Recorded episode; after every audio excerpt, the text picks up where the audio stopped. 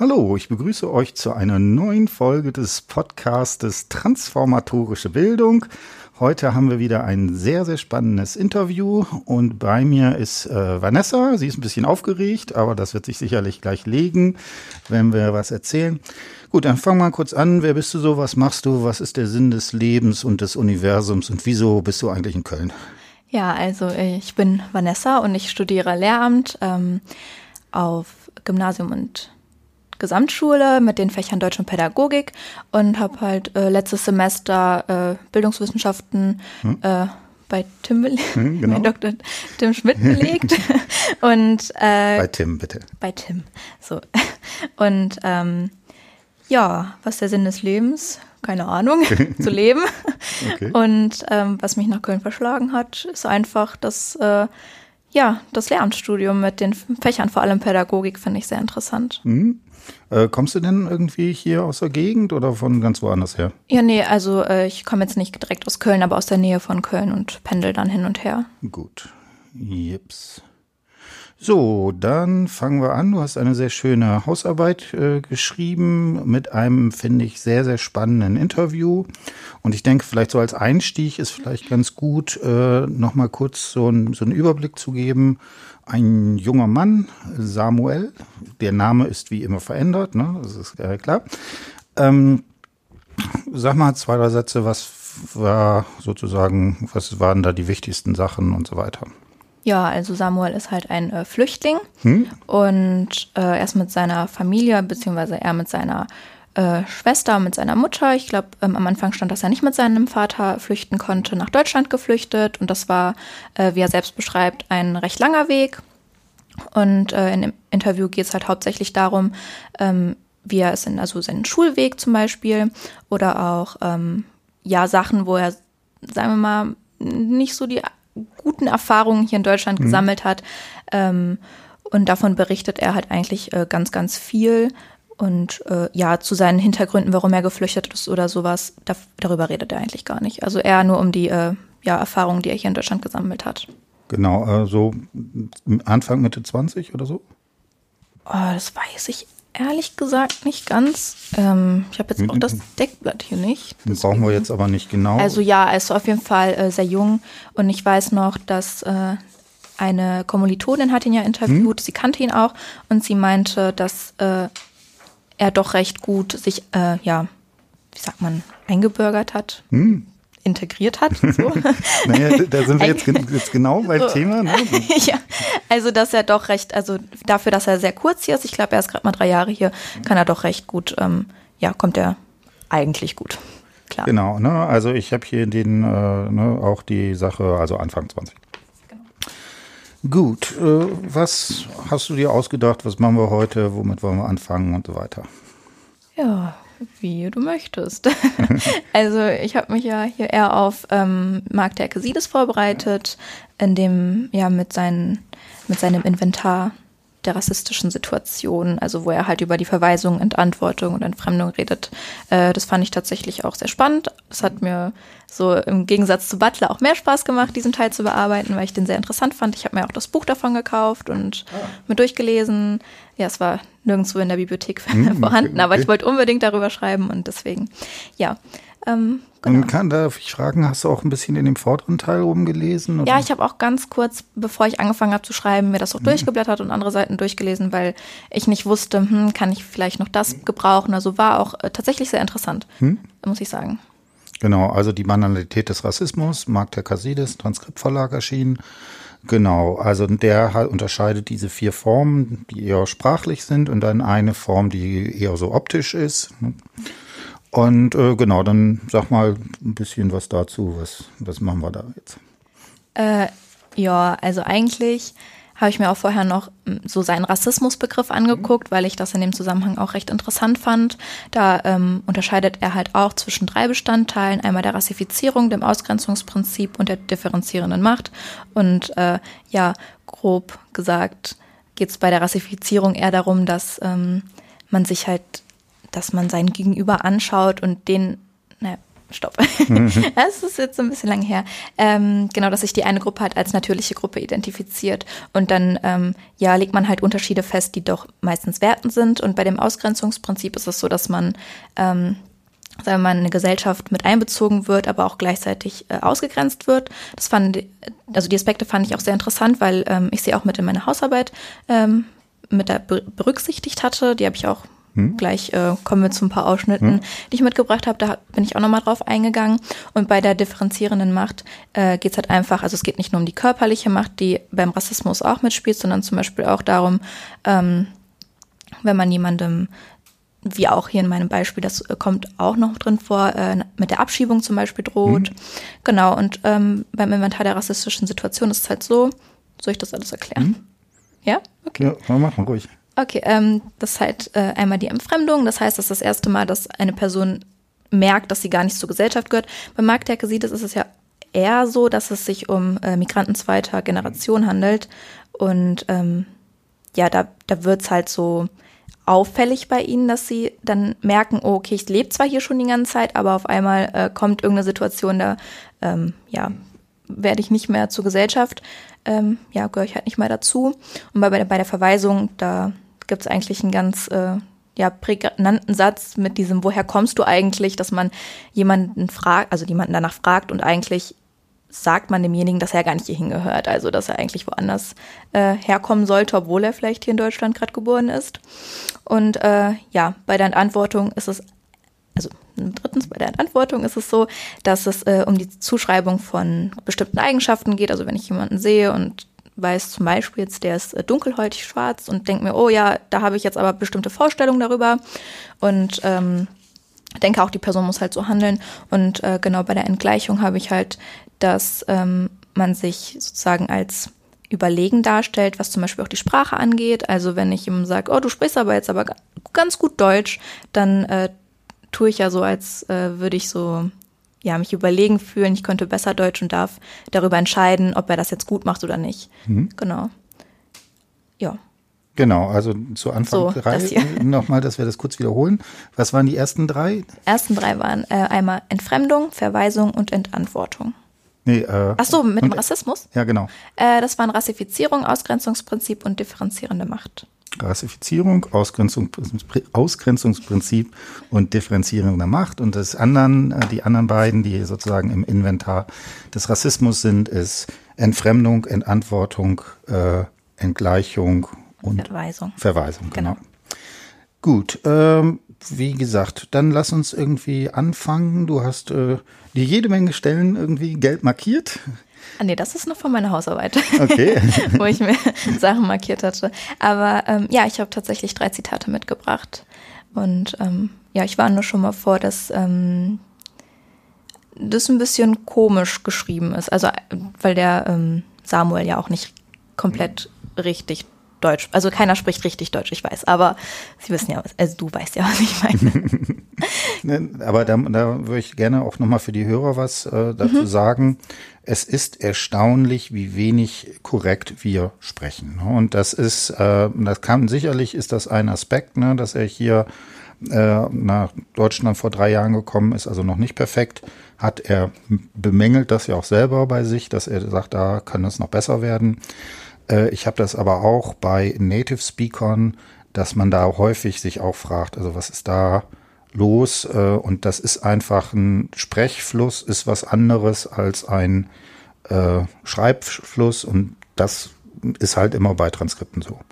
Also wir könnten den Test machen und wir können das ja mal transkribieren, was wir jetzt hier sagen und wir werden und das, das vorlesen lassen. Das wäre auch irgendwie nicht nicht immer optimal. Also ich habe zum Beispiel diesen sprachlichen Bug, dass ich immer sozusagen irgendwie überall irgendwie mhm. reindrücke, wo es irgend geht. Ich habe sogar mal hin und wieder sozusagen, sozusagen gesagt. Äh, da muss man sich nicht zu viel Gedanken drüber machen. Genau. Ähm, ja, dann fange ich, glaube ich, mit meinem ersten Zitat an. Also das ist ähm, ein Zitat mitten in seinem Sprechakt. Ähm, nur mal kurz vorab, wir haben da darüber geredet, wie er ähm, nach Deutschland gekommen ist. Also er berichtet quasi ähm, vorher über seine Flucht. Und ähm, genau, ich muss eine Sekunde. Ähm, genau, ich fange dann jetzt an. Ähm, also ich habe Asyl beantragt direkt an den ersten Tag und ja, direkt danach, nächsten vier Monate, fünf Monate, war das einfach von einem Heim zum anderen. Also ich habe halt nichts gemacht, außer einfach, ja, zu Hause sitzen, nichts anderes. Und das ist einfach so fünf Monate weitergegangen. Und dann bin ich in ein Hotel. Ich weiß nicht, ob du das kennst, aber das ist auch ein anderes Heim. Dann, da habe ich halt einen Sprachkurs angefangen, drei Monate. Und dann hab, bin ich Musterschule in die FK-Klasse gegangen. Nach drei Monaten Sprachkurs habe ich FK-Klasse angefangen. Also die FK-Klasse ist halt, ähm, genau, so viel dazu. Da, ähm, genau, habe ich halt herausgefunden oder mir ist halt stark aufgefallen, dass es bei ihm sozusagen die erste Entfremdung ist, weil ähm, man muss sich einfach vorstellen, er springt ja quasi von Heim zu Heim. Er hat mhm. eigentlich gar kein richtiges Zuhause. Und für mich war das schon ein bisschen komisch, weil normalerweise Leute, die nach Deutschland auswandern, die haben eigentlich nicht so ein Problem. Die werden aufgenommen und natürlich müssen sie auch Papierkram machen und das alles. Aber für mich kam das so rüber, er wird von dem einen Heim ins nächste Heim geschoben und somit wird ihm auch direkt gesagt, ja, komplett kannst du hier sowieso nicht bleiben, weil du bleibst nur ein paar Monate hier, du bleibst ein paar Monate da, du kriegst hier nur Unterschlupf, aber das ist nicht dein richtiges Zuhause, weil du bekommst halt kein richtiges Zuhause. Mhm. Genau. Dann kann ich vielleicht noch ein paar Sachen zu ergänzen. Ne? Das ist sozusagen ja. auch dieses eine, das ähm, also natürlich auch dieses Problematische, dass er so rumgeschoben wird, ne, mhm. so, ein, so, eine Verschiebemasse. Das zweite, was natürlich auch immer wieder ein Problem ist, ist dieses komische, dass da halt so eine relativ lange Zeit ist, wo einfach nichts passiert. Ne, und man muss sich das vorstellen, eben die haben jetzt Fluchterfahrung, wo, ne, und auch sehr dramatisch, also er sagt auch an einer Stelle, dass er sozusagen mit dem Boot äh, übers Mittelmeer, denke ich mal, mhm. Gefahren ist. Also, ne, das, also tatsächlich körperlich auch in Lebensgefahr hätte sein können. Ne, beschreibt er nicht, nicht genau, aber da, man kennt ja die Bilder. Und dann kommen die hier hin und dann ist erstmal gar nichts. Genau. Und das ist natürlich, ne, also noch falscher kann man das nicht machen. Ne? Also wenn er sofort irgendwie am zweiten Tag einen Sprachkurs oder irgendeine Aktivität gemacht hätte, das muss ja auch nicht bezahlt sein oder so, dass, dass man sofort irgendwie merkt, man kann was tun, man hat plötzlich wieder Selbstwirksamkeit, das ist ein psychologischer Begriff, den man da hat. Das ist natürlich äh, eine ganz wichtige Sache und das wird halt verwehrt. Und da ist natürlich auch die Frage, ob da nicht auch schon sowas wie gewisse Formen die man mit Terkassidis möglicherweise schon als Rassismus auch bezeichnen kann, nämlich genau diesen Personen das entsprechend vorzubehalten.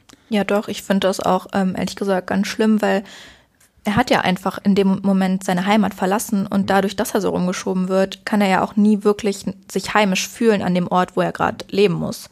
Und auch dieses, dass man immer nur wartet, also für mich geht da auch irgendwie der Sinn des Lebens ein bisschen weg. Also man, man sitzt und wartet und weiß nicht, was man zu tun hat. Das ist ein fremdes Land. Deswegen fand ich äh, die Stelle tatsächlich erschreckend. Hm. Also auch sehr, ja. Genau, und, und zumal das natürlich das Problem ist, dass man auch, äh, dass er eben auch noch nicht die Sprache kann. Also sowas wie die Möglichkeit, das äh, zu kommunizieren, irgendwie damit das zu bewältigen, damit, dass man spricht, wahrscheinlich schwieriger ist. Mhm. Vielleicht gibt es da und äh, in dem Heim Leute oder vielleicht kann er das auch auf Englisch machen oder sowas. Aber trotzdem ist da natürlich sozusagen dieses Problem mit drin. Genau. Jo. Und ähm, das kommt natürlich erst später im Text, aber er wird halt auch im Interview gefragt, ähm, ja, wie lange, also sagen wir mal so, wie lange er hier noch bleiben kann. Und dann sagt er halt auch, ja, er kriegt immer nur eine Verlängerung für sechs Monate. Das ist ja quasi auch immer dasselbe. Und äh, da würde man ja auch wieder auf die differenzierende Macht zu sprechen kommen, indem der Staat zwar sagt, okay, du darfst hier bleiben, wir binden dich mhm. ein und du darfst auch gerne Sprachkurse machen mhm. und du darfst zur Schule gehen und du darfst dich ja auch einleben, aber nach sechs Monaten kann es auch wieder gehen. Also, mhm. dass man darüber die Macht hat, dass jemand bleiben darf oder auch einfach ja, abgeschoben wird. Ja, das ist quasi ein permanentes Damoklesschwert, was sozusagen ja. über einem hängt, was ich auch überhaupt nicht verstehe, dass man da nicht zumindest sagen kann, also jetzt für eine bestimmte Zeit, bis du meinetwegen der Schule fertig bist, bis dahin ist das irgendwie jetzt erstmal geklärt, weil das natürlich auch immer noch mal eine, eine zusätzliche psychische Herausforderung ist. Ne? Also spätestens dann, wenn man in der Schule ist, ne, dann soll man lernen, aber man hat gleichzeitig immer noch diese essentielle oder existenzielle Bedrohung, die da ist und man muss, muss sozusagen quasi beides immer ja, irgendwie verarbeitet kriegen. Ja. Mhm. Genau. Wollen wir, wollen wir eine zweite Stelle machen? Ja, können wir gerne machen. Ähm, so. Äh, da redet er jetzt äh, über seine Schule. Hm? Er war ja vorher auch auf einer, nee, er hat seinen Hauptschulabschluss gemacht, hat ja auch dann einen Realschulabschluss und so weiter und macht dann auch jetzt sein Fachabitur oder ja, müsste immer noch dabei sein, glaube ich. Ähm, so. Und ja, zehnte Klasse, da war ich eigentlich der einzige Ausländer gewesen und ja, erste Tag war, ähm, ja, war ein bisschen komisch gewesen so, weil viele kennen sich eigentlich von vorher. Die waren vielleicht in Grundschule zusammen oder so.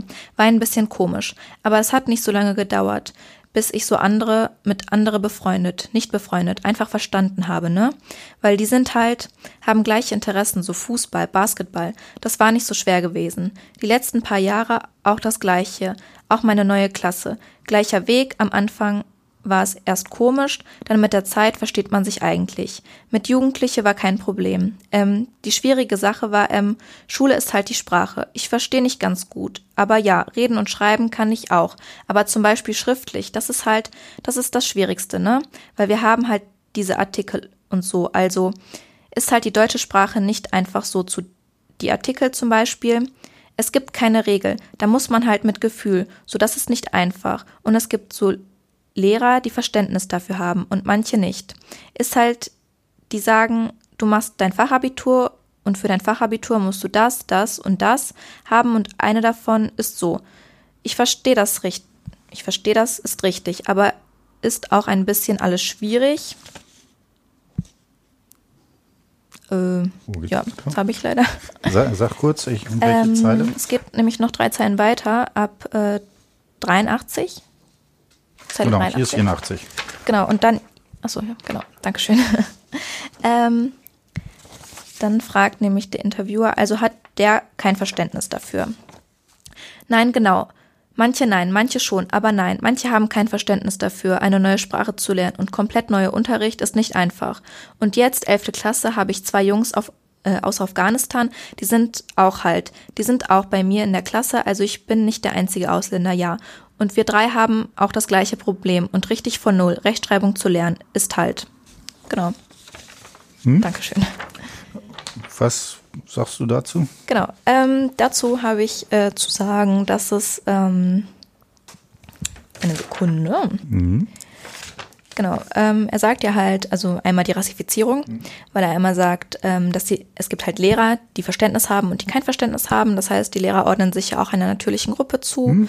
ähm, und sehen dann, sagen wir mal, die Ausländer oder ihn halt auch als jemand anderes mit Merkmalen und auch mit unterschiedlichen, ja, Merkmalen. Ich meine, man muss auch noch vorher sagen, dass Samuel schwarz ist. Also mhm. er ist, äh, hat eine Hautfarbe und dann erkennt man das natürlich auch und äh, man weiß ja auch, woher er kommt und genau deswegen hat das ähm, meiner Meinung nach was mit äh, Rassifizierung zu tun. Mhm. Und äh, unter anderem auch gleichzeitig das Ausgrenzungsprinzip habe ich hier gefunden, weil er wird zwar in dieses System Schule mit eingebunden, hat aber dadurch, dass er ja Schwierigkeiten hat, zum Beispiel mit der Rechtschreibung, sagt er auch mit, mit dem Artikel, ähm, kriegt er ja auch gleichzeitig Probleme dann, mit den Noten oder mit der Bewertung und das alles ist ja nicht dasselbe wie ähm, mit Schülern, die schon alle hier in Deutschland gelebt haben, die die Sprache schon können. Die sind ja eingebunden, können das und wenn sie jetzt eine schlechte Note haben, dann liegt das nicht daran, dass sie die Sprache nicht beherrschen. Und hier, okay, er wird zwar auch in einen Sprachkurs geschickt, aber trotzdem Schule ist ja immer noch wieder was anderes, da wird ja sehr viel bewertet. Und ähm, genau deswegen habe ich halt gesagt, dass hier auch eine, eine Art Ausgrenzungsprinzip stattfindet. Mhm.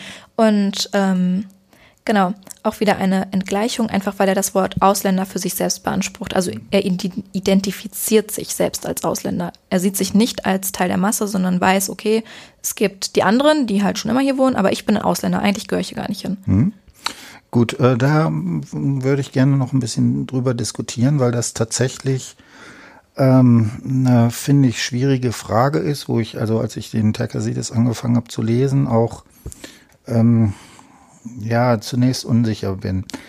Also das erste ist, ne, also natürlich äh, ist ja eigentlich schon ja sich, also wenn man als Lehrer nicht versteht, dass es Schwierigkeiten gibt, eine andere Sprache zu lernen, dann hat man, glaube ich, irgendwas falsch gemacht. Ne, das ist ja nun, nun wirklich so, dass eben ne, diese Erfahrung, andere Sprache zu lernen, mal in ein Land zu gehen, wo man sozusagen nicht mit ne, der Muttersprache oder möglicherweise Englisch zurechtkommt, das sollte ja eine Erfahrung sein, die jeder hat. Ähm, da, das ist halt ja, ne? Und das Zweite, was du aber angesprochen hast, ist, dass du das als Rassifizierung bezeichnest. Und ähm, da würde ich noch mal fragen, wie, wieso, was ist für dich ein Indiz dafür, dass hier sowas wie Rassifizierung stattfindet? Weil die Frage ist, in dem Textteil ist ja nicht sowas wie ein direkter Verweis auf sowas wie in Klammern Rasse, ne?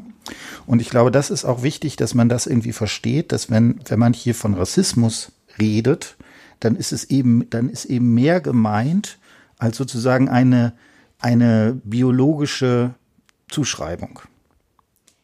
Äh, ja, aber. Ähm, Wie aber? ja, ähm, du hast ja selber gesagt, mhm. ähm, als Lehrer sollte man ja die Kompetenz mhm. haben, eben nicht rassistisch mhm. gegenüber Schülern zu sein oder generell nicht wertend sein, wenn jemand ähm, die Sprache nicht beherrscht. Er selber sagt aber, dass es Lehrer gibt, die eben kein Verständnis haben. Mhm. Äh, und da habe ich mich gefragt, warum haben die kein Verständnis? Mhm. Und für mich ist es so, okay, sie sehen ihm das unter anderem auch an und sie mhm. hören ihm das an. Und ähm, ich weiß ja nicht, aber bei mir, ich habe ja auch schon eine Schullaufbahn durchlebt und auch ein paar Lehrer kennengelernt. Du warst in der Schule? Ja, tatsächlich. Und ähm, da waren manche Lehrer tatsächlich auch nicht so verständnisvoll. Mhm. Ähm, und genau auch zu den Schülern, die zum Beispiel ähm, ja Eltern hatten, die jetzt nicht perfekt Deutsch sprechen können oder dadurch, also dadurch haben sie ja auch selbst mhm. nicht das perfekte Deutsch gelernt und trotzdem auch immer schlecht bewertet. Natürlich, sie bewerten die Leistung, aber ich finde, bei solchen Schülern, zum Beispiel auch wie bei Samuel, sollte man dann anders bewerten. Und für mich ist das einfach, sie wollen sich nicht damit beschäftigen. Sie sehen, okay, er ist ein Ausländer, er kann das nicht, das ist mir jetzt egal, ich habe da jetzt keine Lust drauf, ich mache mit meiner Klasse weiter. Und deswegen ist das schon für mich eine Art von Rassismus. Wenn, oder von mir aus auch, ähm, ja, wie sagt man das, dass man ungleich behandelt wird, von mir aus auch so. Aber ich finde es halt einfach nicht fair. Genau. Ja, aber äh, wie gesagt, das, da würde ich jetzt gerne noch zwei Sätze zu sagen. Ja, also man kann sagen, nicht fair und so weiter. Jetzt die Frage, woran würde man aber sagen, dass dieses nicht fair sozusagen mehr ist als ein, ja, die mag den nicht oder sowas und in die Richtung. Ne? Und ich glaube, das Zentrale, und das hast du ja auch gesagt, ist dieses Ding, wieso man das auch als Rassismus verstehen kann, ist nicht, dass er eben eine andere Hauptfarbe hat, sondern dass von dem Lehrer unterstellt wird, dass es sowas wie eine Eigengruppe gibt, ja, und die irgendwie noch biologisch gedacht wird.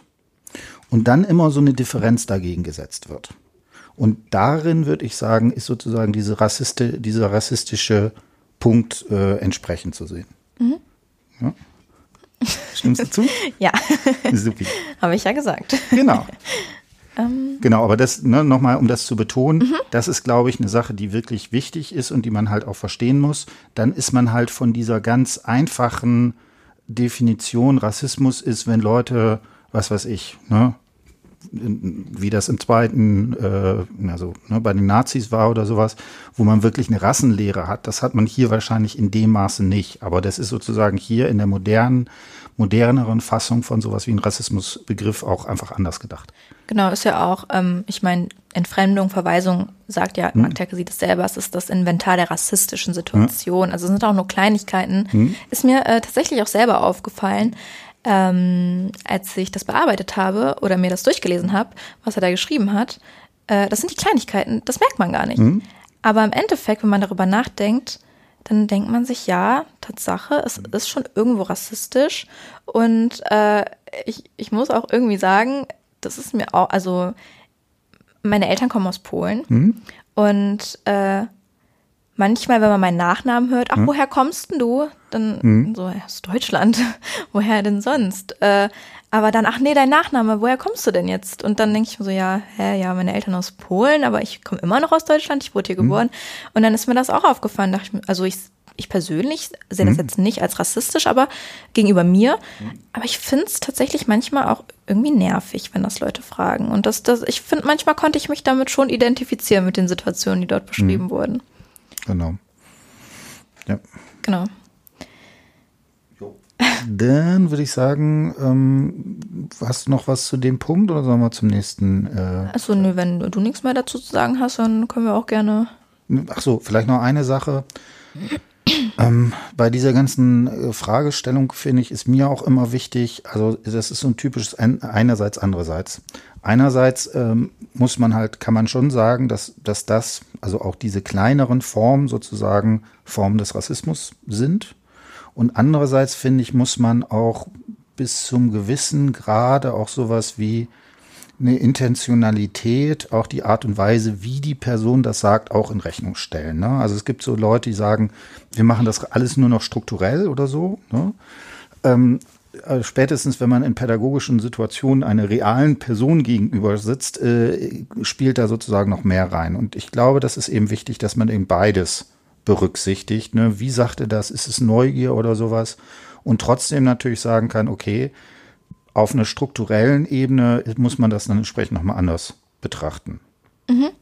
Ähm, dazu habe ich tatsächlich auch ein kleines Beispiel hm? mitgebracht, ja. weil, ähm, also ich war ja beim Interview selber nicht dabei, hm. aber die Person, äh, die ihn kannte, hm. und äh, mir ist dann im Interview selber aufgefallen, dass sie auch in die das Fettnäpfchen der Verweisung mhm. getreten ist. Mhm. Äh, das fand ich eigentlich auch lustig, ein bisschen. Und ich muss sagen, ich glaube auch nicht, dass die Person das böse gemeint hat. Nichtsdestotrotz habe ich das in meine Hausarbeit mit eingenommen, weil es ja nach der Hekesides äh, schon eine kleine Art von Rassismus ist. Und zwar, äh, indem die Interviewerin gefragt hat, ist es denn besser als zu Hause? Damit sagt sie ja ihm eigentlich so, okay, es ist nicht dein Zuhause. Mhm. Und ähm, auch als Verweisung, ja, aber ich finde, du sprichst schon gut Deutsch, mhm. dass man das auch als Verweisung sehen kann, dass er ja eigentlich gar nicht hier hingehört. Gehört aber auch ein bisschen mit zur Entgleichung, also dieses, dass man sich darüber äh, hochhebt, wie mhm. gut er eigentlich Deutsch sprechen kann. Genau, und sich als äh, bewertendes, äh, genau. bewertende Instanz irgendwie installiert, genau. genau. Ja, ja, und also wie gesagt, da sieht man auch, dass es eben, also es gibt mal, ich habe einen Podcast gehört, äh, die haben gesagt, äh, sowas wie eine Kritik am Rassismus ist irgendwie so wie Duschen. Da sagt man auch nicht, das habe ich jetzt einmal gemacht, das lasse ich jetzt. ja. ja, das sind auch immer die, finde ich, auch die kleinen, unbewussten hm. Dinge. Das genau. kommt auch immer drauf an, wie die Person dann darauf hm. reagiert. Ja. Genau. Dann hast, hast du noch eine ich hab, Genau, ich habe noch eine einzige Stelle mir rausgesucht. Ähm, und da geht's, ich lese einfach mal vor. So. Ähm, ich fange von ein bisschen weiter vorne an. Er sagt, ja, ich habe auch keine andere Antwort. Ich habe zwei Handy, aber ja, ich habe noch zwei Handy, aber immer eine kaputte, eine funktioniert. Also ja, eine fällt mir ins Wasser, keine Ahnung. Ja, aber ich oder bei Dings, auch bei Rossmann, hast du die, die dich verfolgen. Kurz zu den zwei Handys. Also vorher geht's halt darum, dass er kontrolliert wurde und äh, ein Polizist ihn gefragt hat, ja, warum er denn zwei Handys hat und äh, er ja, und da irgendwie so eine kleine Diskussion dann darüber entstanden ist. Und dann äh, regt sich Samuel darüber auf, warum er eigentlich gefragt wird, warum er zwei Handys hat. Äh, genau, weiter geht's. Ähm, dann sagt die Interviewerin, ah, Detektiv? nicht Detektiv. Die arbeiten bei DM. War das nicht DM? Aber das war vor lange Zeit. Wir waren zu dritt reingegangen und alle wissen halt schwarz, ne? Wir sind einfach zu dritt reingegangen. Ich merke einfach diese Frau. Sie ist, sie ist einfach überall. Wenn ich mich so umdrehe, ist sie hinter mir oder sie ist immer hinter uns, ne? Sie folgt uns einfach. Weißt du, was ich meine? Sie glaubt, keine Ahnung, wir machen klauen irgendwas. Aber manche Leute, ne, das trifft die einfach, aber für mich eigentlich nicht. Ich finde das eigentlich lustig. Wir haben uns ein bisschen geteilt. Wir sind zu dritt reingegangen und jedes Mal, sie folgt uns. Dann habe ich gesagt, wir teilen uns einfach. Und dann sind einfach alle rechts, links und ich nach vorne gegangen was kann sie denn machen? Aber für manche Leute, das ist halt, trifft sie richtig. Ich meine, weißt du, was ich meine? Aber mich nicht. Aber für manche schon. Genau. Ähm, dazu habe ich gesagt, dass es äh, eine Entantwortung ist. Mhm. Und äh, gleichzeitig auch eine Identifikation, denn er selbst sagt, ja, okay, wir sind alle schwarz, die wissen das und deswegen verfolgen sie uns. Und ähm, wir machen uns jetzt einen Spaß draus und wir laufen jetzt einfach in einer Richtung. Also er nimmt das ja an, dass er schwarz ist und dass sie dieses Denken darüber haben, okay, Schwarze, die klauen irgendwas. Das sagt er auch selbst. Und dann laufen wir einfach in alle Richtungen und verunsichern die, hm. als würden wir vielleicht, weil ich meine, hm. sie kann ja nicht allen folgen und vielleicht schafft es dann ja einer, was zu klauen, so nach diesem Motto, ne? Also das war ja nicht seine Intention, aber er macht sich halt einfach so ein Späßchen draus. Das fand ich ähm, sehr lustig, weil das verstärkt eigen, also einerseits ist es so, dass äh, er sagt ja selber, es trifft ihn nicht so dolle, obwohl ich glaube, irgendwo trifft es ihn schon. Aber ähm, deswegen macht er sich ja diesen Spaß draus. Aber dadurch, dass er sich den Spaß macht, fand ich das auch ein bisschen kritisch, weil so, finde ich, stärkt er diese, ja, dieses, sagt man, Vorwissen über diese, über die Hautfarbe, also dieses, okay, sie teilen sich jetzt auf und oh mein Gott, und ähm, ja, ich finde, das verstärkt nochmal diese Angst der DM-Mitarbeiterin, dass sie vielleicht doch etwas machen könnten. Also, da, ja, genau. Mhm. Ja, genau, das ist die Zuteilung, also Zuschreibung halt verstärkt, die dort die Verkäuferin macht. Und dass er, wie gesagt, er identifiziert sich ja selbst damit. Also merkt man auch oft, dass er sich auch als Ausländer, Schwarzer und selbst zu diesen Sachen zugehörig mhm. fühlt. Gut, dann würde ich tatsächlich jetzt nochmal äh, eine kleine Anderung, ein bisschen auf Butler irgendwie da eingehen und das äh, nochmal sagen. Und ich denke, dass, da finde ich, ist eben auch eine dieser Stärken, also dieses Grundparadox in dieser Theorie von Butler. Also Butler geht ja davon aus, dass wir als Wesen sozusagen fundamental auf die anderen, auf die Personen, die uns umgeben, sozusagen verwi äh, verwiesen sind. Und was dabei eben dieses merkwürdige Paradox ist, dass sie sagt, dass wir einerseits uns, um sozusagen als soziales Subjekt zu überleben, unter solche Anrufungen sozusagen äh, unterwerfen müssen. Ne? Und das macht er ja in gewisser Weise. Mhm. Also er nimmt ja diesen ähm, äh, Blick der anderen quasi in gewisser Weise vorweg. Ne? Und dann ähm, inszeniert, dann gibt es sicherlich, ist in dieser Szene ja sowas auch wie eine gewisse Ironisierung dabei. Oder mit Butler würde man sagen, vielleicht eine gewisse Form, das auf einer performativen Art zu resignifizieren, umzudeuten, zu ironisieren und damit gewinnt er ja quasi auch diese Handlungsmacht. Und deswegen finde ich ähm, diese Kritik, die du gesagt hast, ähm, ich kann nicht verstehen, dass man das äh, insbesondere als Pädagoge irgendwie sagt. Ne? Ähm, ich sehe das aber so, ähm, ich würde sagen, das ist einfach was fundamental Menschliches. Dass man, dass es diesen, diese Form dieser Unterwerfung sozusagen gibt. Ne? Und mhm. deswegen ähm, finde ich, also würde ich das äh, für schwierig halten, dass das kann man irgendwie mal anmerken oder sowas, aber ich würde tendenziell eher sagen, dass es eben was ist, was ihm auch eine gewisse Möglichkeit gibt, mit dieser Situation umzugehen.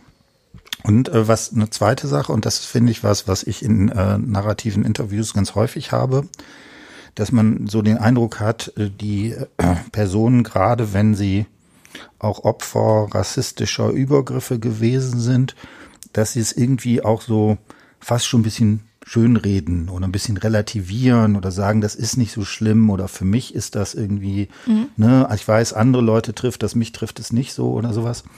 Und ähm, ich habe den starken Eindruck, ohne dass ich das jetzt sozusagen empirisch wirklich äh, festmachen kann, dass es auch ganz viel mit einer psychologischen Umgangsform zu tun hat.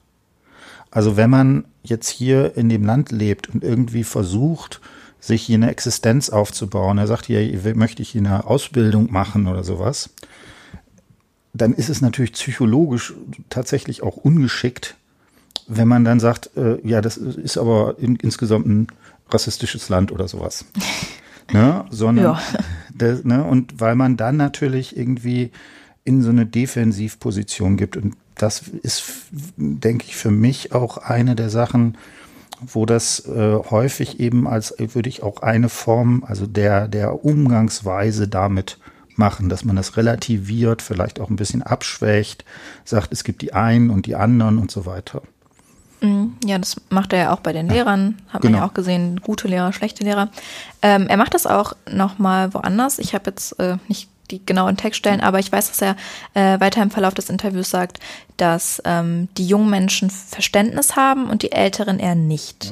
Also damit äh, ja, schafft er sich ja auch wieder diese Gruppen und ähm, wo er auch ganz oft eigentlich sagt, ist halt auch äh, bei dieser Verweisungsfrage, darauf antwortet er auch und dort sagt er auch, eigentlich ist das ja mein so, eigentlich ist es ja auch gut hier in Deutschland, aber mhm. dieses eigentlich sagt ja eigentlich schon, irgendwas ist nicht richtig. Und mm, das merkt man zum Beispiel auch oft. Er hat viele Begegnungen mit der Polizei, die halt eben dieses eigentlich da widerlegen, also zeigen, ähm, weil er da oft angehalten wird für um, irgendwelche Kontrollen genau. und so. Ähm, genau, das finde ich total spannend. Ich denke, die Szene sollten wir noch mal kurz machen. Äh, kannst du noch mal schauen? Die müsste relativ zu Anfang äh, sein. Äh, da sind viele Szenen.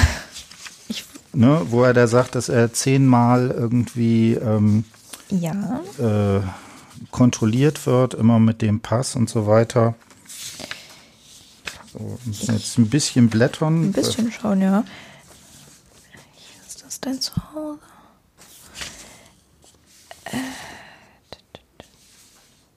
Also das ist auf jeden Fall äh, irgendwie, ähm, Polizei kommt äh, 113.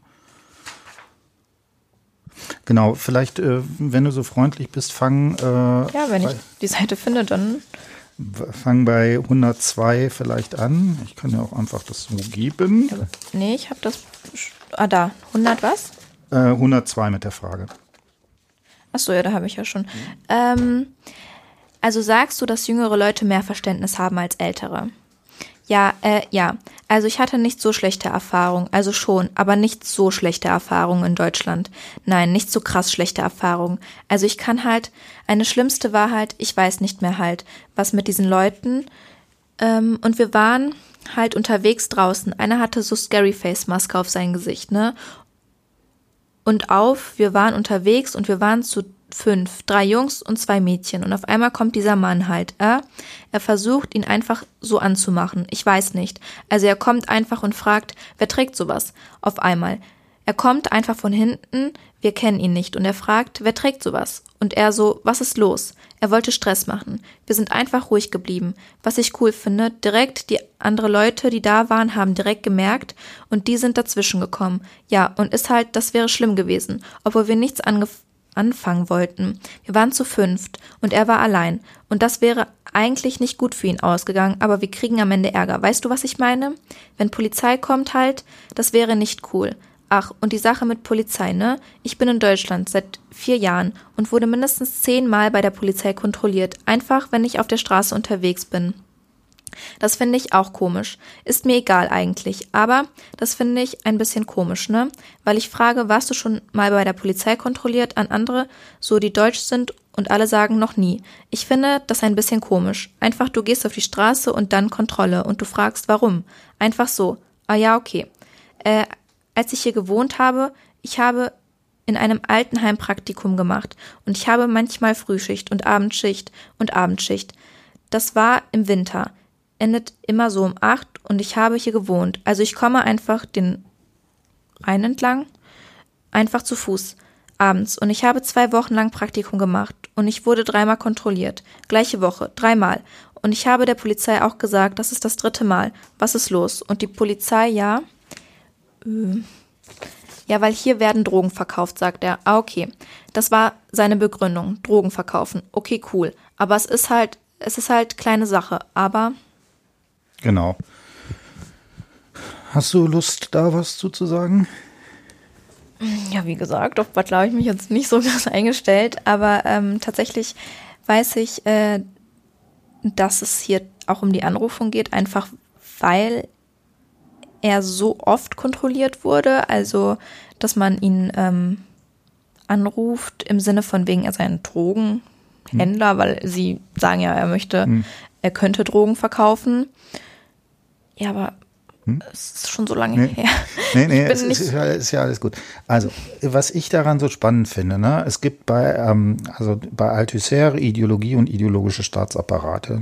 Früher, also Text so in 1970er Jahren, Althusser ist marxistischer Philosoph, der sich aber auch viel mit der Psychoanalyse auseinandergesetzt hat. Und da gibt es ein Beispiel, was sozusagen immer kanonisch wieder äh, zitiert wird, was äh, Nadine Rose auch so eine Art Urszene nennt.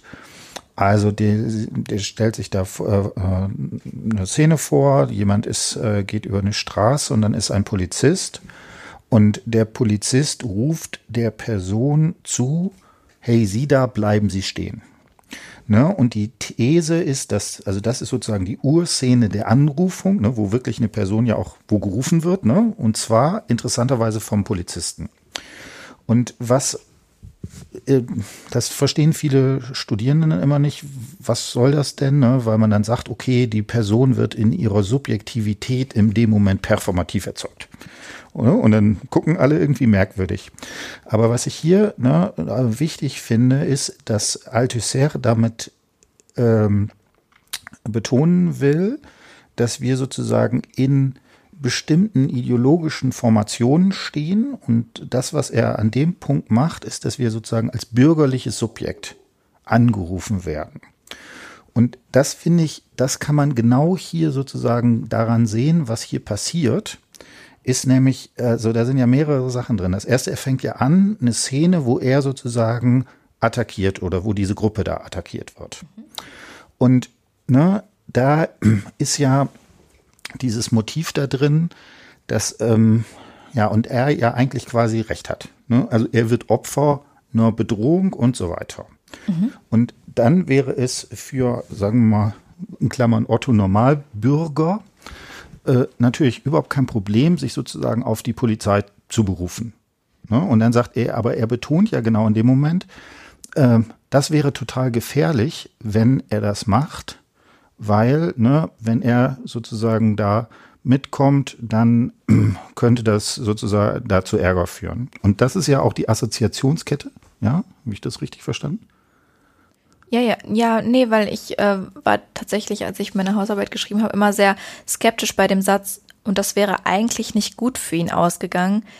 Äh, ich habe das immer ganz, ganz anders gedeutet, weil er betont ja auch, ja, wir waren zu fünft und er war alleine und das wäre nicht gut für ihn ausgegangen. Und dann dachte ich mir so. Genau, also ich, ich lese den Satz so, es wäre nicht gut für mich ausgegangen, wenn ich mich sozusagen an die Polizei gewandt hätte, weil ich nämlich einen prekären Aufenthaltsstatus gehabt hätte. Ja. Ne? Und ich sehe das jetzt auch so. Ich habe das vorher ganz anders gelesen, aber so, ja, ja. Ne? Und da würde ich sagen, das ist für mich fast prototypisch dieses Motiv des vom Polizisten angerufen werdens, weil in dem Moment ihm eine bestimmte Position zugeschrieben wird, nämlich nicht dazu zu gehören, nicht auf die gleichen Rechte appellieren zu können wie alle anderen. Das ist zwar uns vom Bundesverfassungsgericht und so weiter, würde das, wenn man das irgendwie durchklagt, wahrscheinlich äh, äh, passiert das. In der Alltagspraxis eben nicht.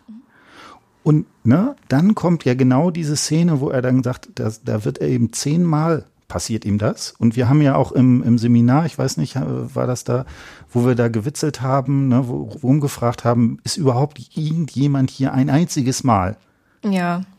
gefragt worden? Und ich habe, glaube ich, weiß nicht, 30 Leute saßen im Seminar. Es hat keiner gesagt, dass er sogar überhaupt nur ein einziges Mal gemacht hat.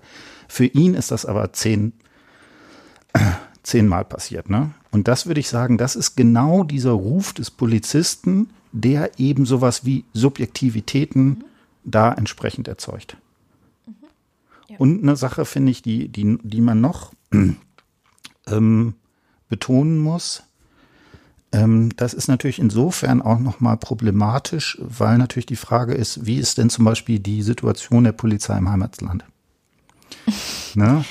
Ja, tatsächlich. Also wenn man sich auch noch die anderen Stellen durchliest, ähm, naja, da, also er fragt ja, glaube ich, auch, äh, auch wirklich immer andere, hier fragt er ja auch andere, ja, wurdet mhm. ihr schon mal kontrolliert? Und alle sagen immer nein. Mhm. Und irgendwann kam das auch, ähm, dass er die Interviewerin gefragt hat und dann kam es irgendwie zu so einem kleinen Gespräch, ach richtig, äh, ob man in die Tasche von irgendwem gucken kann.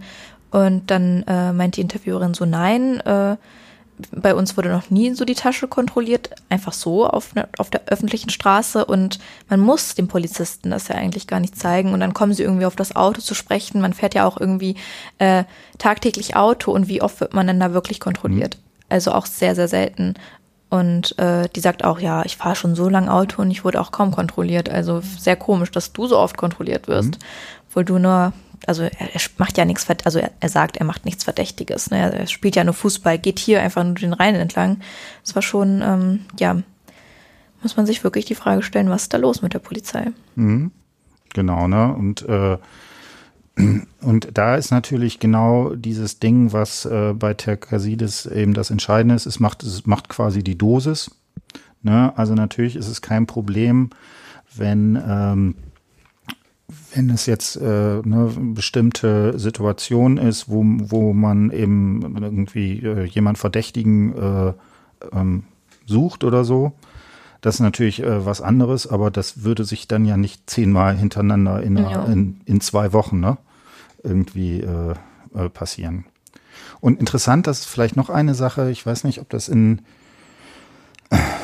glaube, in Interkultur oder die Banalität des Rassismus oder sowas ist, da berichtet Terkasidis genau von dem gleichen Phänomen, dass er irgendwie, irgendwie am Hauptbahnhof irgendwie spät abends ankommt und äh, dann entsprechend kontrolliert wird und äh, ne, er griechischer Abstammung ist und so ähm, und äh, dann halt äh, da entsprechend auch kontrolliert wird und ähm, wehrt sich da ein bisschen, sagt, nee, äh, ist nicht und ähm, ne, fragt genauso, äh, ja, ähm, äh, wieso kontrollieren Sie denn jetzt mich? Und äh, dann sagt, glaube ich, der Polizist, äh, wollen Sie mir jetzt hier äh, Rassismus unterstellen? Ja. Und dann sagt er ja. Und dann kriegt er eine Anzeige. ja. Ne? ja, das habe ich auch gelesen. Ne? Und ich mhm. finde, das ist eben genau äh, das, die Sache, die sozusagen da reinspielt. Und ähm, wie gesagt, ich weiß nicht, wann das war, aber das ist ja jemand, der irgendwie Psychologie studiert hat und der im Zweifelsfall sich auch mit dem Anwalt, äh, also Terkasides, äh, mit dem Anwalt äh, damit gut auseinandersetzen könnte und auch das äh, soziale und ökonomische Kapital hat, sowas äh, im Zweifelsfall auch vor Gericht entsprechend sozusagen auszufechten, wobei selbst da ne, das immer so eine schwierige Sache ist. Für die Personen, die hier gemeint sind, die haben eben genau diese Möglichkeiten nicht. Äh, tatsächlich hat Samuel äh, einen Polizisten ja auch gefragt, war, warum werde ich kontrolliert? Ja. Ähm, weiß jetzt auch gerade nicht, äh, wo genau das hier ist. Aber ähm, eine Sekunde, das müsste hier eigentlich. Nee, aber ähm, ich weiß, dass er auf jeden Fall äh, auch fragt, ja, warum werde ich denn kontrolliert? Und dann antwortet der Polizist einfach so. Hm. So, also ich, das, ähm, nee, ich glaube, er sagt schon eine Begründung, weil wir Drogen suchen oder? Nee, das war hier. Okay. Aber er will, also schade, dass ich das jetzt gerade nicht parat habe. Aber ich weiß, tatsächlich, äh, habe ich mir auch letztens noch durchgelesen, dass er einfach sagt, der Polizist ja einfach so, möchte ich dich gerade kontrollieren. Das kommt für mich auch so rüber, ich, dass die nicht so genau wissen, was sie dann darauf antworten sollen. Also mhm. warum? Weil, weil ich gerade einfach möchte, dich, dich kontrollieren möchte. Ähm, irgendwo war das hier. Weiß ich ehrlich gesagt gerade nicht. Ja, ist egal ja, auf jeden Fall fand ich das auch sehr lustig. Genau. Dass die Polizei selbst nicht weiß, warum sie Leute eigentlich kontrolliert. Und ähm, eigentlich, naja, für mich, ich habe das, glaube ich, auch so ein bisschen so meine Hausarbeit geschrieben, war das ein bisschen so, ja, der Polizist sagt jetzt einfach so, weil vielleicht möchte er den richtigen Grund ja gar nicht sagen, da, weil es vielleicht auch in dem Moment rassistisch sein könnte oder was auch immer und versucht sich somit auch selbst zu schützen. Mhm. In so einer Art habe ich das interpretiert gehabt. Genau. Jo, ähm, dann würde ich sagen, haben wir es mehr oder weniger. Achso, genau, wir können noch eine Sache sagen. Äh, da jetzt im Hintergrund, also äh, mich oder uns im Seminar interessiert ja nicht, äh, ob es Rassismus in der Polizei oder sowas gibt. Ne? Das ist, mhm. also da sollen, gibt es bestimmt gute Soziologen und so und auch Juristen und so weiter, die sich da tagtäglich mit beschäftigen. Äh, das ist hier nicht das Thema. Aber was mir wichtig ist, ist eben einfach zu verstehen, dass das eben Auswirkungen hat. Und, und das wäre sozusagen das Wichtige auch für Studierende der Erziehungswissenschaft, dass das eben eine Erfahrungswelt ist, die bestimmte Personen, die irgendwann mal später im Unterricht sind, eben mitbringen. Und dann ist es natürlich, dann ist natürlich diese Frage, wie kommt es eigentlich zu Anrufungen, zum Beispiel in Schulen, nochmal in einer ganz anderen äh, Sache sozusagen relevant. Gut, so jetzt hast du Final Last Words. Was würdest du sagen mit der Hausarbeit? Hat dir das was gebracht? Was fandst du am interessantesten, was äh, spannendsten, außer dass äh, du dich das freudig dich, äh, das Buch gekauft hast? hast, hast du ein Zweitbuch zu Hause? Genau. Ja, aus äh, Zwang quasi das Buch gekauft, weil, wie gesagt, es war nirgendwo hier vorhanden in der Uni leider, überall als vermisst gemeldet. Ja, okay. Ähm, Hat es eine Fragen Sie mich nicht, ich war in jeder Bibliothek, es war äh, überall als vermisst gemeldet. Okay, jetzt fragen wir die anderen äh, fünf Studierende, die auch mit Terkesides Sides äh, ich sag's Ihnen, geschrieben haben. Ich war sogar in Bonn. Okay. Und äh, habe da in der Uni mir extra einen ähm, Ausweis machen lassen und da war es auch als vermisst gemeldet. Also ja, ich hatte einen Kampf mit dieser Hausarbeit. ähm, aber so abschließend ähm, kann ich sagen, dass mir die Hausarbeit doch durchaus was gebracht hat. Wie gesagt, vor allem fand ich den Teil mit Mark das sehr spannend, weil ich mich teilweise auch damit identifizieren konnte. Dadurch, ähm, dass äh, meine Eltern ja auch aus Polen kommen, mein Nachname nicht gerade deutsch ist.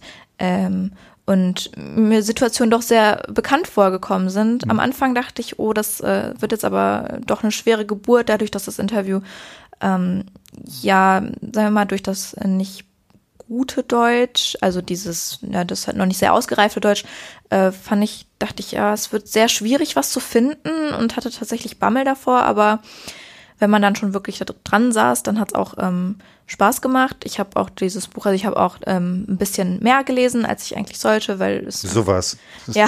das darfst du gar nicht.